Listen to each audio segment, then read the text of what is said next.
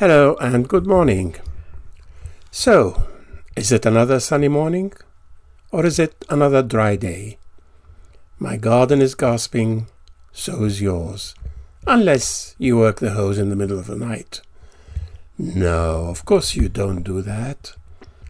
But in the context of this climate change, we really are talking about one of many issues that the world is facing at present issues that are getting more complex and also more difficult to identify solutions for. Of course, I'm not here to pontificate or on how to sort out all these problems. But there's one issue that seemed to loom large that I have come across, and that is the issue of the education of women. The reason I'm thinking deeply about this is because of the news about Afghanistan and the refusal of the Taliban, who control the country now, from allowing girls to attend school. Indeed, they seem to have closed all girls' school in the country. In doing this, they are said to have reneged on the agreement with the United States of America and its allies to assure the education of women. This was apparently one of the salient conditions stipulated in the plan to hand the country over to them and evacuate its military. Apart from the detrimental effect on girls and women in general in Afghanistan, this is just one example of how some leaders pay such pitiful respect to agreement. It's obvious that the Taliban would promise anything to regain control of their country. And what a success it was for them! And an abysmal end to 20 years of military action with at least a trillion dollar waste of money and so many deaths on all sides involved in what was protracted military action of asymmetrical nature. Asymmetrical meaning the use of up to date equipment and training on one side, and rebel type hit and run attacks on the other. But this morning, I'm concerned about the girls and women in that country, indeed, in every country. A recent change in attitudes towards women became very noticeable in another country in the past 15 to 20 years, and we can already see the difference. I'm talking of Saudi Arabia.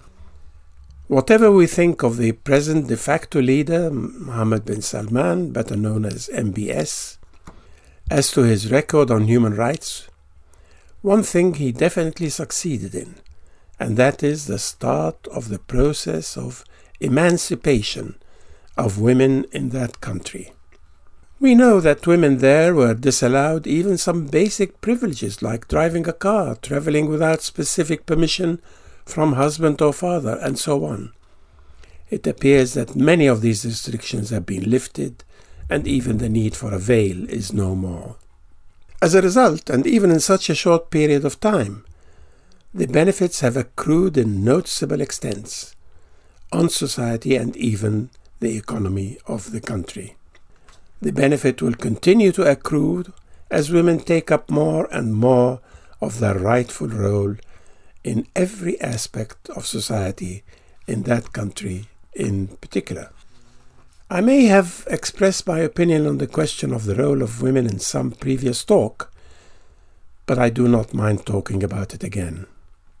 To me, it makes no sense that half our society is not working to full capacity while the other half is lacking the balancing effect of participation of that first half. I do not mean in any way that women should neglect, let alone forego, their prime duty towards their children, their husband, and their home. But it is a fact that if undertaken in the right spirit and with the intelligence and dedication, women can acquire and assimilate and that would uh, arguably be the most effective manner towards improvement of society as a whole. It is women, mothers, who can rear the children to accept the relinquishing of all prejudices and hatred, and accept the concept of peace and the unity of humankind. It is women who can educate their children towards acquiring the best behavior and attitude to others. It is women who can create the enthusiasm to achieving ac- excellence. And lastly, it is women who can take an active and equal role in leadership in every walk of life, having equal opportunity and equal commitment to participate on equal terms. When this happens on a fuller scale than anything we see at present, even in advanced countries, then we will witness the changes that will make our leaders thinking many times before they create rivalries, enmities, or, God forbid, wars. It was Jesus who raised the status of Mary Magdalene. It was Muhammad the Prophet who gave his wife Khadija and his daughter Fatima all the respect and conferred upon them blessings and honors far above any that he conferred on men around him. So, people who suppress women or confine their roles as child bearers and home carers are, in my view, not even acting in accordance with their religious teachings or the traditions of their revered prophets. However, the world is now in need of more than that. It needs no less than the full participation of the two wings of human society. As Abdul Baha, the son of Baha'u'llah, says, the happiness of mankind will be realized when women and men coordinate and advance equally, for each is the complement and helpmeet of the other. And again he elaborates in another passage by saying, And among the teachings of His Holiness Baha'u'llah is the equality of m- women and men. The world of humanity has two wings. One is women and the other is men. Not until both wings are equally developed can the bird fly. Should one wing remain weak, flight is impossible. Not until the world of women becomes equal to the world of men in the acquisition of virtues and perfections can success and prosperity be attained as they ought to be. I hope the world will heed this. Goodbye.